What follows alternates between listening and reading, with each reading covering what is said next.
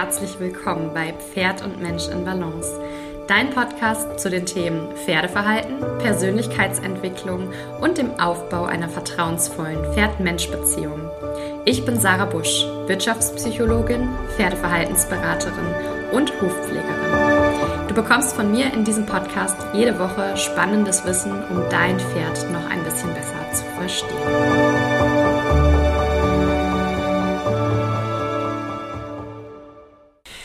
Tage bin ich über einen Artikel gestolpert, in dem es darum ging, dass wir dieses Jahr besonders viel Niederschlag in Deutschland haben.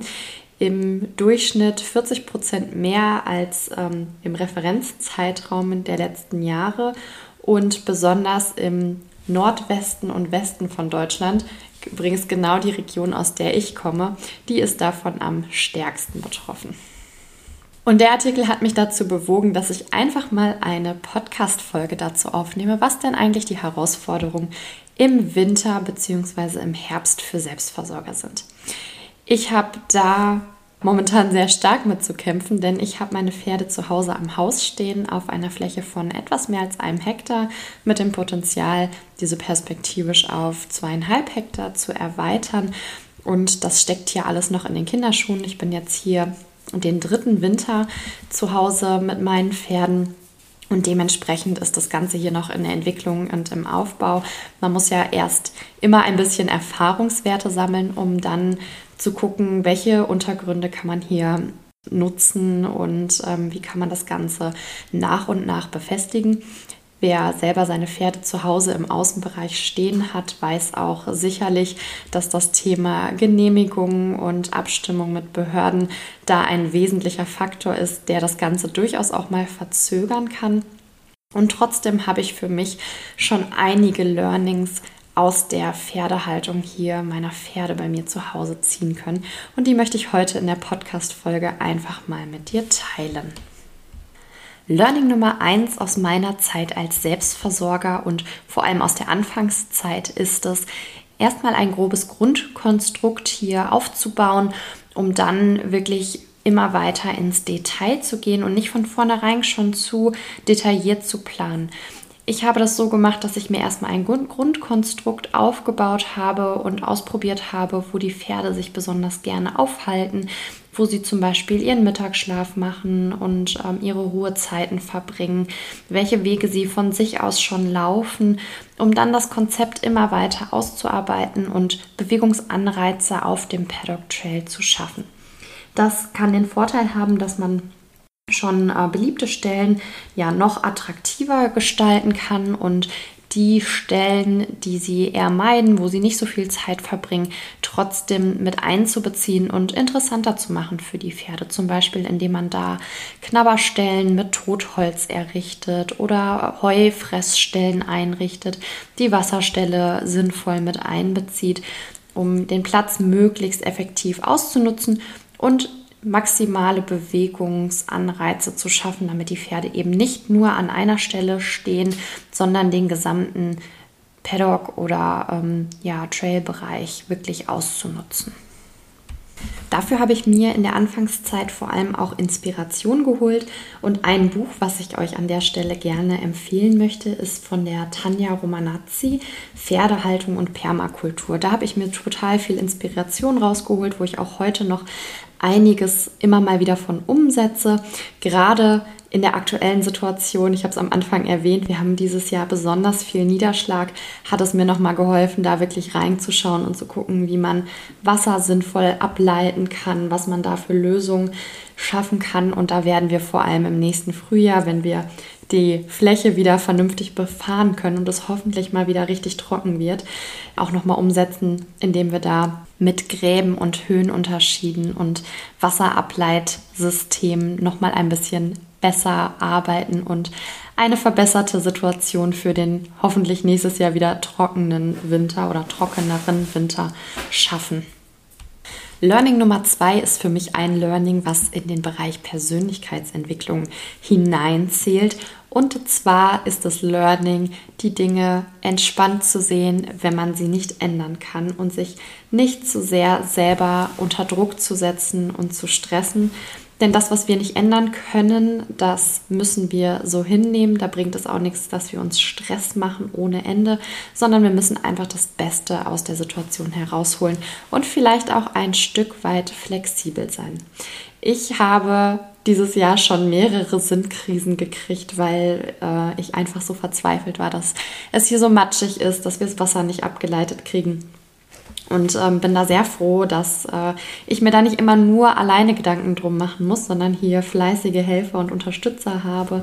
Eine Einstallerin, die hier fleißig mithilft und auch Unterstützung von Freunden und Familie habe, die hier immer mal wieder Ideen mit einbringen und mir bei meinen Ideen und der Umsetzung dieser auch helfen und da haben wir dieses Jahr schon ein bisschen was auf die Beine stellen können, indem wir Ableitsysteme fürs Wasser gebuddelt haben, Gräben gebuddelt haben.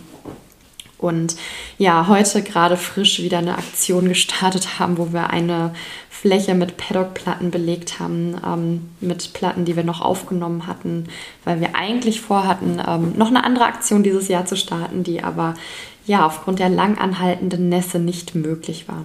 Und so muss man immer wieder umplanen und wirklich ähm, flexibel bleiben. Und ja, man könnte sich auch in die Ecke setzen, weinen und ähm, ja, alles total blöd und scheiße finden. Aber es hilft ja nichts und es muss irgendwie für alles eine Lösung her. Und ähm, ja, wenn man da wirklich offen und flexibel bleibt, macht es viel mehr Spaß. Man kann sich da viel besser selber motivieren. Und zieht sich selber nicht so negativ runter. Learning Nummer drei aus meiner Zeit als Selbstversorger ist es, die eigenen Pferde nicht aus dem Fokus zu verlieren und sich nicht immer nur in Arbeit zu stürzen. Das ist mir in der Anfangszeit besonders häufig passiert, dass ich wirklich so im Aufbau des Paddock Trails gefangen war und immer optimieren wollte und ja, überall nur die Arbeit gesehen habe und mir da aber viel zu wenig Zeit für meine eigenen Pferde, die Arbeit mit meiner Pferd, meinen Pferden genommen habe.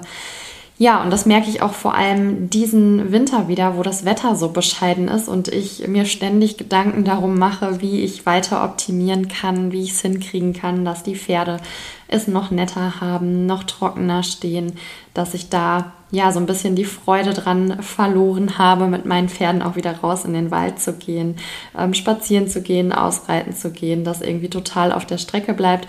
Und das ist wieder mal ein Learning für mich, dass ich das ja, wieder ändere und mehr schöne Zeit mit meinen Ponys verbringe und wieder raus in die Natur gehe. Und im Wald ist es ja auch schön, wenn das Wetter nicht so toll ist. Da hat man zumindest trockene Wege, auf denen man mal spazieren gehen kann und wo man auch ja seine Bodenarbeit oder Reitlektionen umsetzen kann, auch wenn ja, es auf dem Reitplatz jetzt nicht so schön ist, der unter Wasser steht und momentan für uns als zusätzliche Paddockfläche dient, wo wir die Pferde immer mal wieder draufstellen, damit sie die Hauptpaddockfläche ein bisschen schonen.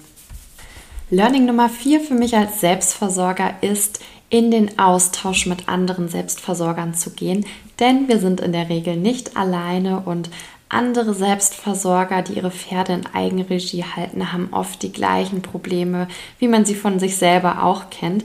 Und ich habe das große Glück, dass ich viele Kunden habe, die ihre Pferde auch in Eigenregie stehen haben, mit denen ich mich während meiner Arbeit austauschen kann. Gerade wenn ich Hufe bearbeite, hat man ja Zeit nebenbei ein bisschen ins Gespräch zu kommen. Bei meinen Terminen sind die Pferdebesitzer in der Regel mit dabei und da gibt es auch immer wieder Gelegenheit, sich über das Thema Haltung und ja, Selbstversorger-Dasein auszutauschen. Und ich merke da ganz häufig, dass ich mit meinen Themen, die ich so habe, gar nicht alleine dastehe.